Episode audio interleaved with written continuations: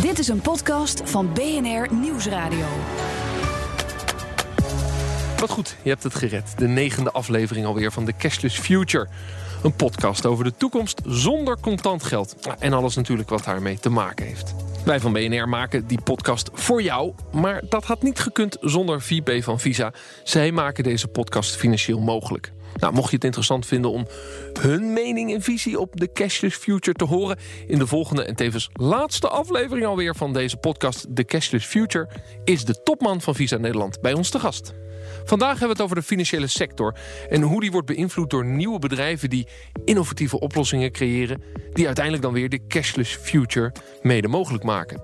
Nou, met wie kan ik dat beter bespreken dan met Willem Vermeend? Ondernemer, voormalig minister, voormalig staatssecretaris van Financiën en nu de fintech-ambassadeur van het ministerie van Financiën, aangesteld volgens mij uh, door Jeroen Dijsselbloem uh, en Henk Kamp, uh, toen nog minister van Economische Zaken in het vorige kabinet.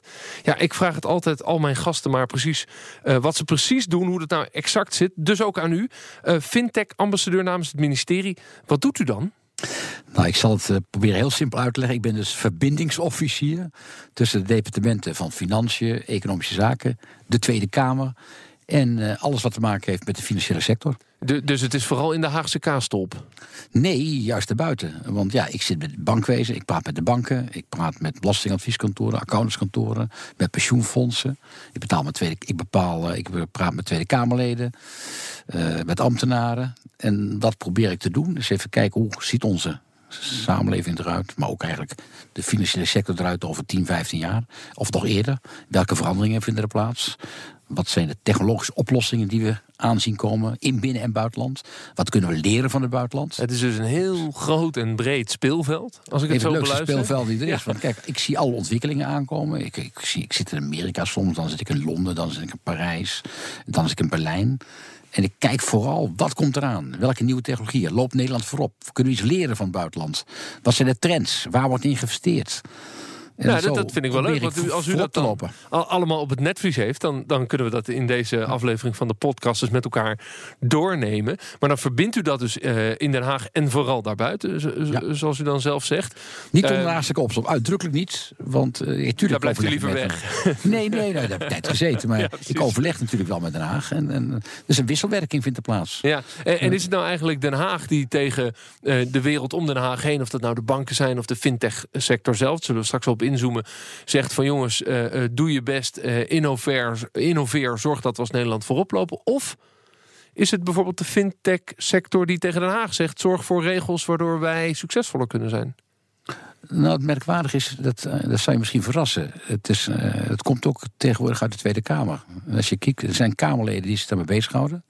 Uh, VVD-Kamerleden, D60-Kamerleden ook vooral. Kees Verhoeven, geloof ik. hè? Ja, Is Kees, fanatiek Kees, mee. Ja. Kees Verhoeven is echt een, een topper op dat punt. Maar, maar ook in de, in de VVD-fractie. En duwen die nou tegen het kabinet of duwen Nou, die die tegen de duwen ook sector? tegen het kabinet aan. Die zeggen tegen eens, kijk eens aan, er moet vernieuwingen plaatsvinden. En die, die zijn ook, die bevorderen uiteindelijk het fiscale, financiële klimaat van fintech-bedrijfjes. Die zeggen, kijk eens, daar wat aan doen. Moet experimenteerruimte komen. D- dus daar wordt ook druk uitgeoefend op het kabinet. Vanuit het kabinet ook, maar uit de sector zelf. En je ziet heel veel fintechjes, start-ups en scale-ups noemen we dat. Die doorgroeien. Ja, die vragen die gaan naar Den Haag toe. eh, Naar de Tweede Kamer, maar ook naar de departementen. En die zeggen, nou ja, we zouden graag meer speelruimte willen hebben. Uh, we zouden ook graag met de toezichthouder willen praten, zodat wij meer experimenteren mogen. Dus het is een hele grote wisselwerking die ja, uh, uiteindelijk tot succesvol, uh, succesvol moet zijn voor Nederland. En als ik dan even terugkom op uw rol, dan zorgt u voor die fintech-bedrijven en ook scale-ups, uh, voor lopers de departementen in, want u kent de weg, u krijgt deuren ja. open. Ja, en ook Kamerleden. U, u, en, voor, en richting Kamerleden, maar u zorgt voor de politiek dat ze begrijpen wie die fintech-bedrijven zijn en waar ze zitten. Als ze nou, ze ja, ik ben ook gevraagd. Ik ben dus uitdrukkelijk gevraagd, ook door de, door de ministers en ook door de Kamer, om een rapport uit te brengen. Uh, ik heb een uh, recent rapport uitgebracht. Uh, met tien samen, aanbevelingen, geloof ik. Hè? Ja, ja, ja, ja, samen met Constijn van Oranje. Uh, daar hebben we dus gekeken wat zou je moeten doen om een beter klimaat te creëren. Waardoor we nog sneller kunnen innoveren. En dat ligt nu uh, bij de Tweede Kamer. En daar zal uh, volgend jaar zal, daar heb ik al begrepen, een debat over plaatsvinden. Er vindt eerst een schriftelijke ronde plaats. En wat is dan de belangrijkste aanbeveling wat u betreft die in dat rapport staat? Nou ja, eigenlijk het belangrijkste was dat we veel sneller moeten digitaliseren. Als je me eerlijk vraagt, is dat eigenlijk eindelijk de opgave. Veel sneller digitaliseren. Veel meer nieuwe technologie inzetten. Er is zoveel nieuwe technologie beschikbaar. En op dat moment zijn we wat te traag. En ook dus het versingsklimaat moet je zeker voor die fintechs uh, verruimen. Experimenteerruimte moet groter worden.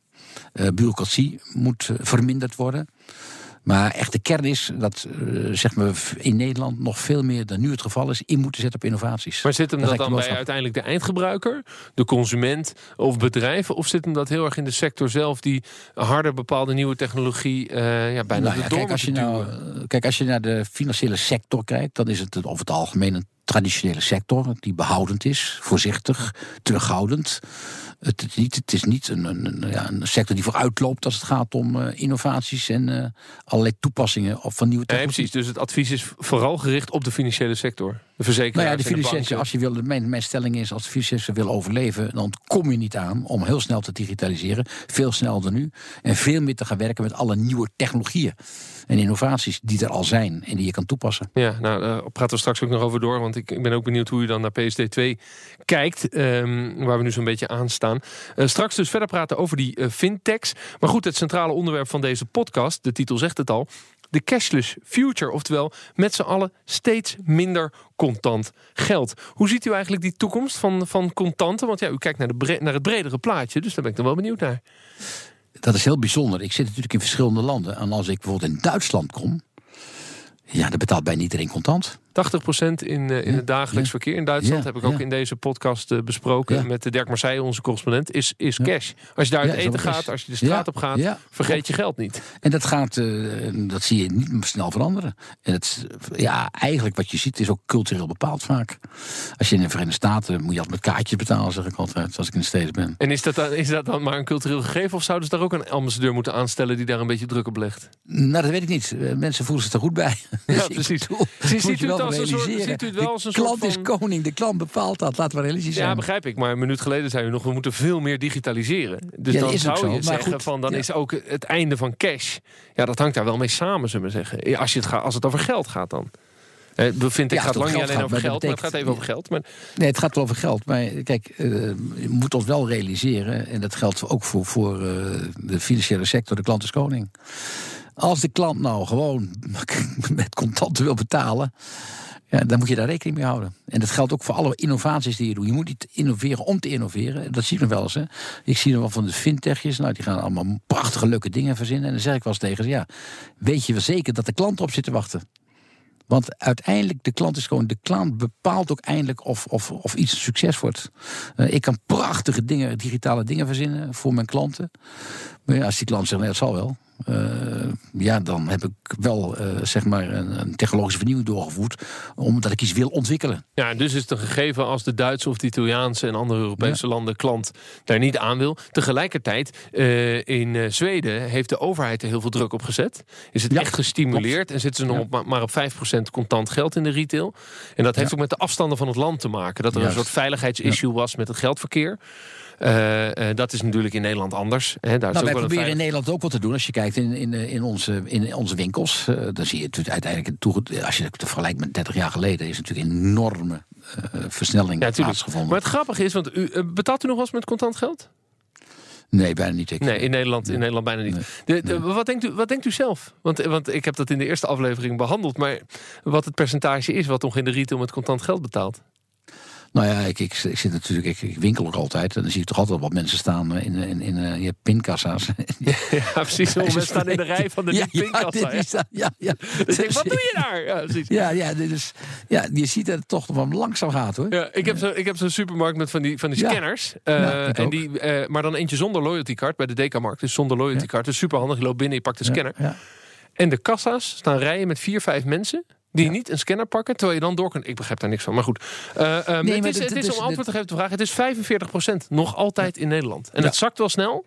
Ja. Maar het is nog altijd 45% Veel van de innovatie in betalen, dat komt dus door bedrijven als Adyen, Bunk, Payconic. Nou, het zijn er een hele hoop. Uh, via Holland Fintech kent u ze natuurlijk ook. Ja, uh, um, maar dat komt dus niet primair van de klassieke partijen in het betalingsverkeer. In casu de banken. Hoe ja, dan, wil ik even, dan zal ik even een fabeltje weg proberen te nemen. Iedereen roept ook altijd dat al die innovaties zouden komen van die fintechs. Niets is minder waar. Als je gewoon echt kijkt, en ik kijk echt binnen bij bedrijven. En ik kijk ook niet alleen in Nederland, maar ook in het buitenland. Er komt ook heel veel innovatie van de grote Heel veel bedrijven. komt ook van de bedrijven zelf. Hoe komt dat? Kijk, Wat, wat vindt u een mooi voorbeeld van een innovatie van een groot bedrijf? Nou, kijk, grote bedrijven werken. Kijk, grote bedrijven hebben het grote probleem dat ze niet zo snel genoeg kunnen innoveren. Het zijn dat olietankers. Ja, en wat zie je in toenemende mate wereldwijd? Daar gebruiken ze de zogenaamde kannibaal voor. Dat is een heel leuk voorbeeld. De kannibaal. Nou, wat is een kannibaal?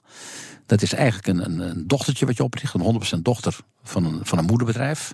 Dat moederbedrijf kan niet goed innoveren en richt de kannibaal op. en de kannibaal krijgt maar één opdracht. Jaag moeder op, eet moeder op. En zorg ervoor dat moeder als het ware voortdurend opgejaagd wordt om te innoveren. Is Knap de kannibaal van Egon? Nou, ik zou ik niet willen zeggen. Ik ga niet. Ik ga niet uh, Nou, bank en is een ik verzekeraar. ga niet, dus ik ga niet, allemaal- ik ga niet op uh, specifieke situaties Nee, in. Want nee. ik heb allemaal uh, geheimhouding moeten tekenen, dat zul je begrijpen. Dus dat ga ik niet doen. Oké, maar dat, dus, dus jij, je richt een klein bedrijfje op en, en ja, die geeft een kannibaal en die gaat op. innoveren. En die gaat nieuwe dingen verzinnen. Bijvoorbeeld op betalingsverkeer, maar ook op vermogensbeheer. Die mag alles verzinnen. Mag allemaal nieuwe dingen bedenken die klantgericht zijn. En die uiteindelijk ertoe kunnen leiden dat de klant dat ook graag wil. Eh, De klant blijft koning. Je gaat niet innoveren om te innoveren, maar je, je doet dat uiteindelijk in het belang van de klant. En de klant moet het ook leuk vinden, die moet plezier vinden. Ja. En die moet ontzorgd worden. Kortom, je doet voor de klant. De makkelijkste Nou, manier je- en- de, ja? En dan kun je dus dat, dat, dat eh, zeg maar die kannibaal noemen het dan. Die heeft een eigen kannibaalcommissaris. Die heeft een eigen bestuur, een eigen budget. En is verlost van al die bureaucratie omheen. Van al die managementlagen. En kan veel sneller innoveren dan de moeder. En dan gaat die moeder, je ziet dat in de praktijk, zie ik dat. Ik zie het op verschillende terreinen. Ik zie het in de telecomsector. Ik zie het in de financiële sector. Maar ik het ook in de techsector. Dat werkt ontzettend goed.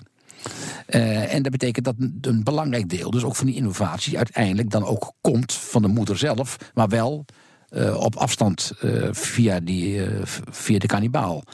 Dus je moet je realiseren dat heel vaak is het zo dat heel veel innovaties op de plank liggen en blijven liggen in de banken. Die zelf al uitgevonden zijn, die dingen bedacht zijn, ja, die door managementlagen uiteindelijk niet uh, uitgevoerd worden. Te veel Nee. managementlagen, te veel belangentegenstellingen, te veel koninkrijkjes binnen zo'n. Uh, Ja, baanbescherming. binnen zo'n baanbescherming.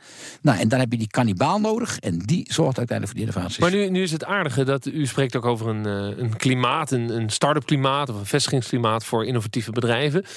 Um, in Nederland is ook wel eens de kritiek dat uh, veel kleine start-ups die succesvol zijn, redelijk snel het leuk vinden om gekocht te worden door zo'n grote partij, ja. zo'n zo moeder, ja. zodat ze dus kunnen gaan cannibaliseren. Heel en dan zou je ook kunnen zeggen van blijf nou wat langer zelfstandig om ja. echt van buiten de sector uh, te cannibaliseren. Maar ja, ik ben zelf internetondernemer, ik weet hoe dat gaat. Uh, er wordt ontzettend veel aan je getrokken. En dan denk je bij jezelf, wauw, nu kan ik die klappen maken. En misschien straks weer niet. En ja, Nederlanders zijn over het algemeen, dat zijn uh, risicomijdend. Als ik in de dus als, als ze die kijk, 3 miljoen kunnen krijgen voor een aandeel, dan denken ze kassa. En ik ga niet en als wachten ik tot het En als 30 ik, is. want- spreken in, als ik in Londen rondkijk en ik kijk in Amerika rond, ja, dan hebben ze toch zoiets van: ik ga er niet. Oh, ik ga eerst voor een miljard, zeggen ze daar. ja. Ja, er zouden meer eh, cool blues moeten zijn die zo lang Ja. mogelijk zelfstandig blijven. Ja, ja, Maar- is in Nederland zie je het niet. Er is nog iets bij, wel een probleem in Nederland, zie ik. Ja, voor scale-up, zeg maar. Dus snel groeiende start-ups. Ja, die zijn de start-up fase voorbij. Ja, die zijn scale-ups. voorbij. Is het over het algemeen nog steeds in Nederland moeilijk om echt om groeikapitaal te krijgen. Ja, zonder groeikapitaal kun je, kun je niet naar die Ja. miljard toe. Ja. Ja. Nou, en wat ook- ik ook, wat ik ook, wat, wat je veel meer in Nederland moet doen. Eh, je stel, je richt een, eh, een, een, een start-up. En dat wordt een scale-up. Dan is het allerbeste wat ik wereldwijd doe. Dat, dat eh, probeer ik ook zelf te doen. Ik zeg, nou, oké, ik ga met mijn personeel aandelen geven. En dan hou je zelf de meerderheid. Dan heb je 51, 49. Dan heb je één, je houdt het personeel vast. Je krijgt de beste werknemers. En de meest creatieve, die vinden het ook leuk. En het is een beetje hun bedrijf geworden. Dan loopt het ook niet zo snel weg. En dan gaat het ook niet zo snel verkocht worden, zo'n bedrijf. Dus mijn eh, aanbeveling is altijd, als je snel wil groeien... en goed personeel bij wil houden, eh, geef ze aandelen. Ja. Geef ze aandelen. nou, nou dat, doen wij dat doen wij in Nederland bijna nooit. Nee, dat doen we heel weinig inderdaad. Nou, nou kwamen we hierop doordat we zeiden van... eh, komt die innovatie nou van de, de nieuwe partijen... de Adjens van deze wereld en de Bunker van deze wereld... of van de klassieke partij? U zegt nee, juist Nee. ook die klassieke partij... daar zie ik het doen. Eh, ehm, is er dan dus voldoende start-up klimaat en fintech klimaat... voor de, voor de Adjens, wat echt een wereldpartij is geworden... Is echt een scale-up en, en meer dan dat. Eh, in kijk, Nederland of is dat dus toch nog beperkt? Dat is beperkt. Kijk, Adyen is al heel oud, eh, wij spreken. Bedoel, Ja, en u ziet, u ziet weinig partijen van de afgelopen twee, drie jaar. Ik zie weinig partijen die eh, echt groot worden de afgelopen drie jaar. Ik ken geen voorbeelden van die echt met de snelheid van het licht groeien. Zou ik zo zeggen. Nou, bent u ook hoogleraar economie 4.0? Ja. Uh, is dat de digitale economische toekomst? Nou ja, kijk, we, we zitten. De aanduiding 3.0 is de, eigenlijk de oude klassieke economie. Die is vooral fysiek gericht. Fysiek, fysiek gericht. En 4.0 is, uh, is de economie die bestaat uit drie ontwikkelingen. Dat is een toenemende mate van digitalisering. In combinatie met de inzet van de nieuwste technologieën. Dan moet je denken kunstmatige intelligentie. Maar ook uh, Internet of Things en big data, robotica, uh, blockchain. Mhm. En dan de derde ontwikkeling in de, in de economie 3.0, 4.0, dus uiteindelijk klimaatveranderingen. dus alles wat te maken heeft met nieuwe technologie rondom klimaat. En dat noem je economie 4.0. Ja, en die zou je dus eigenlijk de nieuwste economie. Ja. al die nieuwe ontwikkelingen die op elkaar ingrijpen, zeg maar en elkaar versnellen in een soort revolutionaire mixer, waardoor de arbeidsmarkt gaat veranderen, businessmodellen gaan op de kop.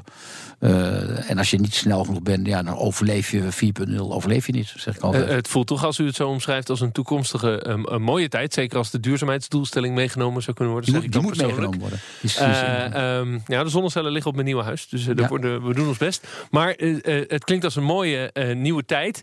Ja, waar dan toch het contante geld toch minimaal. Dat, dat, is, dat past daar toch niet meer bij als u het zo omschrijft. Nee, maar als je dan ziet, kijk, nou ja, goed, je ziet ook de discussie op het ogenblik over de, de cryptomunt op dit moment. Ja. Uh, je ziet wel een. Gaat lekker met de bitcoin. Ja. Nou ja, kijk, dat is, dat is, dat is natuurlijk geen beleggen, het is gewoon gokken, zeg ik altijd. Dus, uh... Heeft u bitcoins? Uh, op het ogenblik niet, maar ik heb natuurlijk ik heb ze wel gehad, ja, zeker. Ik ja, heb een, dus een klein beetje met de host meegedaan. Nou, niet meegedaan. Ik was al eerder, was, ik ben bezig met blockchain. En als je in blockchain verdiept, ik heb er ook een boek over geschreven. Uh, dan moet je natuurlijk wel even dan moet je zelf meedoen. in de praktijk meedoen. In de praktijk met de cryptomunten ja. en met de bitcoin. U heeft ze dus ja, daar leer je ook van. Dat is eigenlijk de conclusie. Ik heb ze misschien wel te snel verkocht, maar ik, ik ben iemand die verkoopt en vervolgens weer instapt. Dus maak je geen zorgen. dat zou ik zeker niet doen. Willem Vermeet, we zijn zo bij u terug.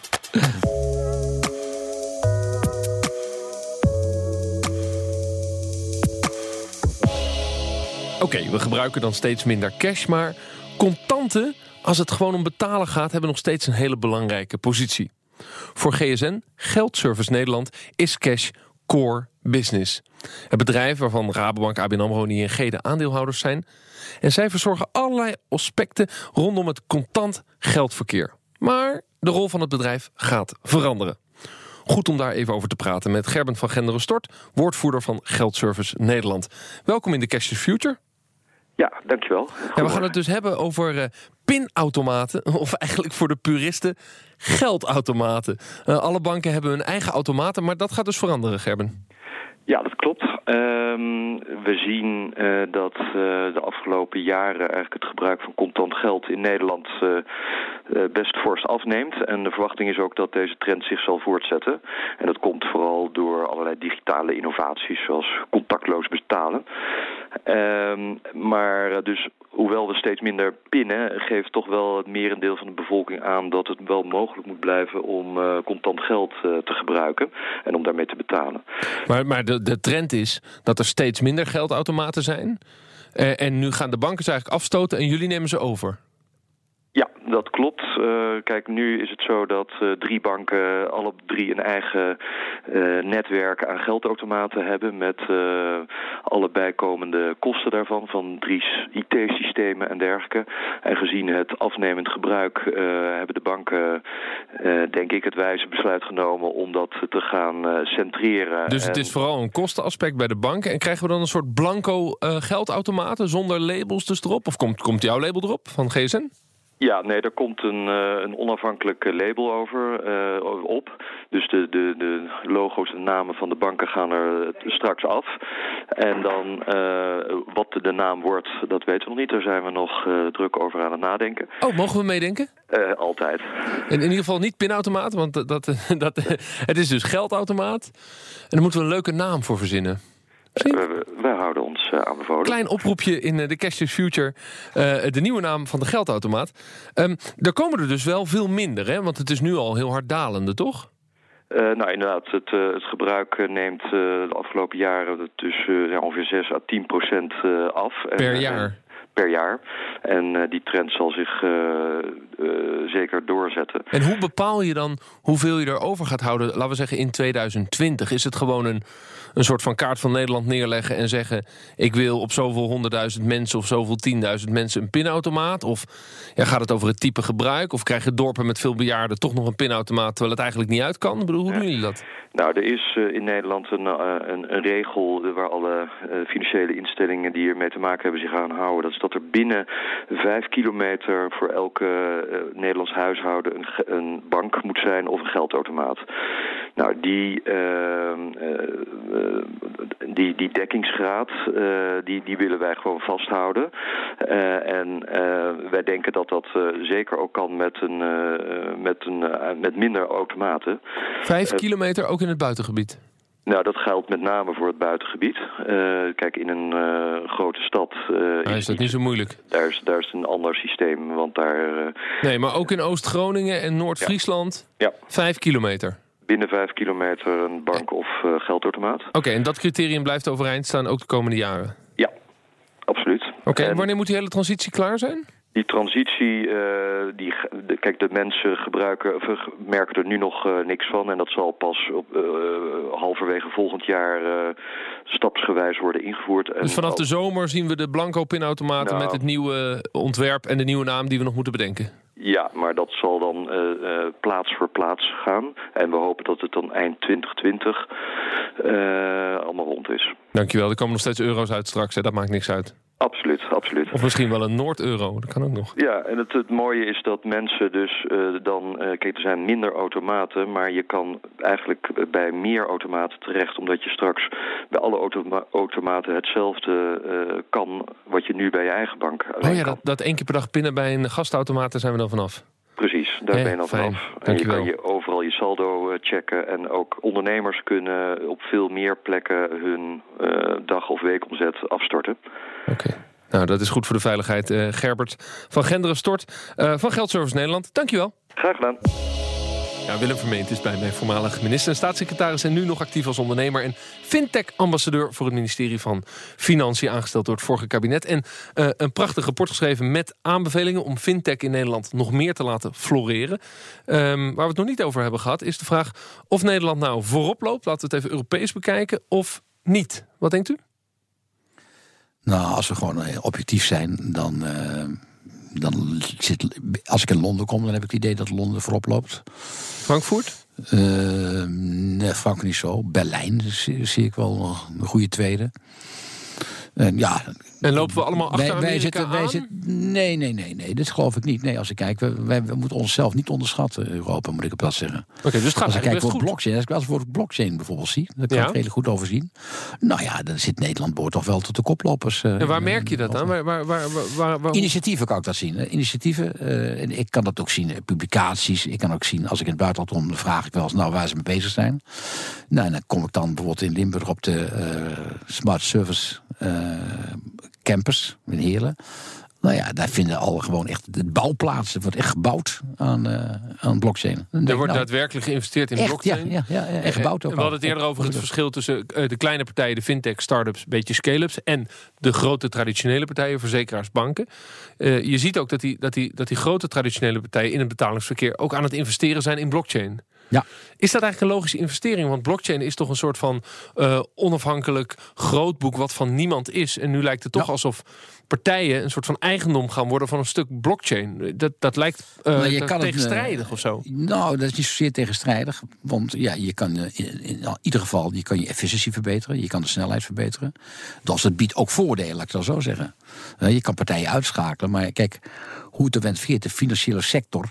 Ja, uh, je kan je ogen ervoor dicht doen, maar ik zou het maar niet doen.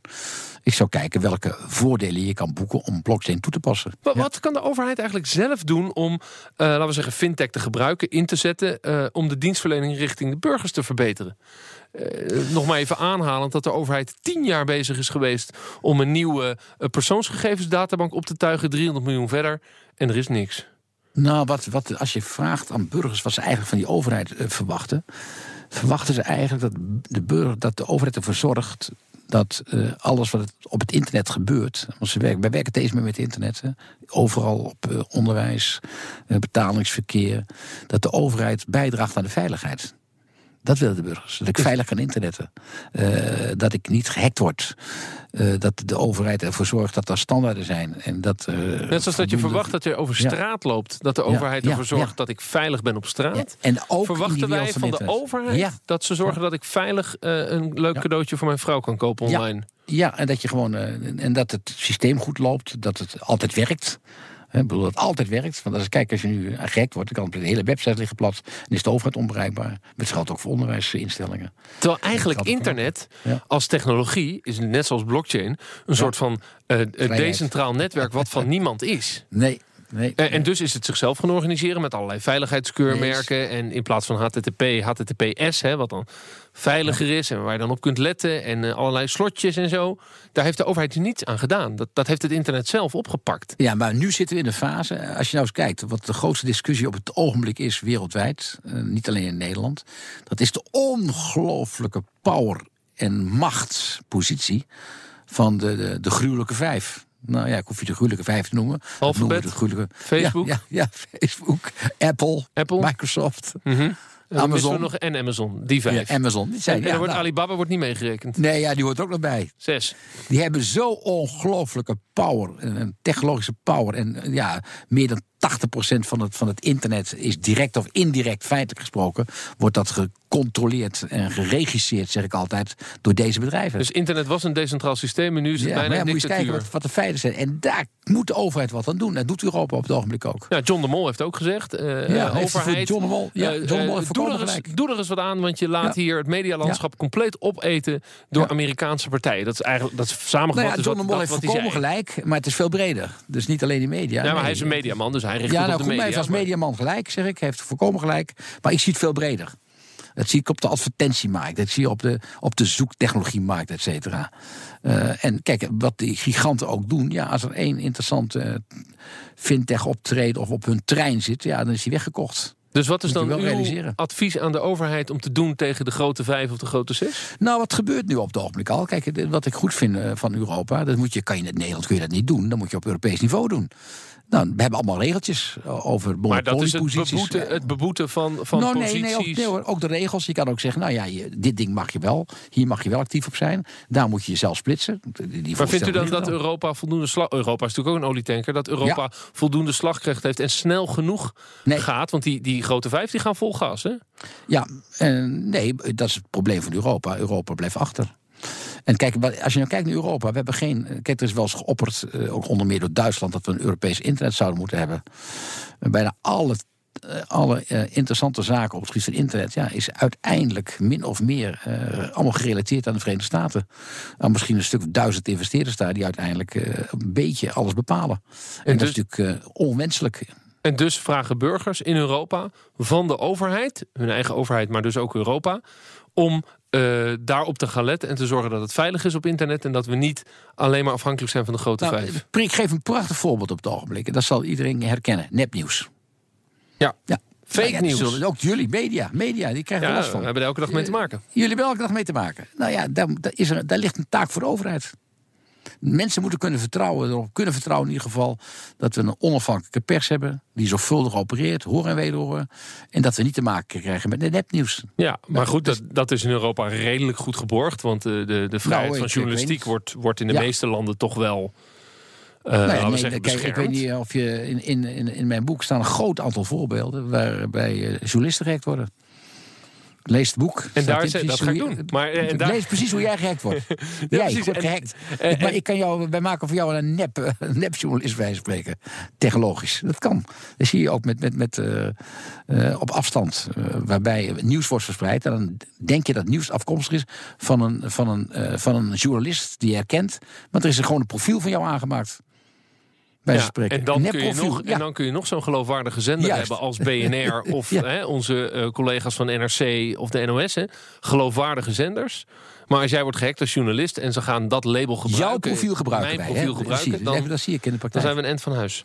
Ja, dat gebeurt. Ja, dat is het En, probleem. en wij verwachten dus als, taak. als bedrijven, misschien maar ook wel als media, eh, eh, maar zeker ook als burgers, dat de overheid ons daartegen beschermt. Uh, dat is even de taak, net als, als de veiligheid op straat. Je verwacht van de overheid dat wij ook op veilig op straat kunnen. Dat we ook beschermd worden. En dit is eigenlijk de digitale veiligheid. Uh, vroeger hadden we de fysiek, hè, de fysieke omgeving.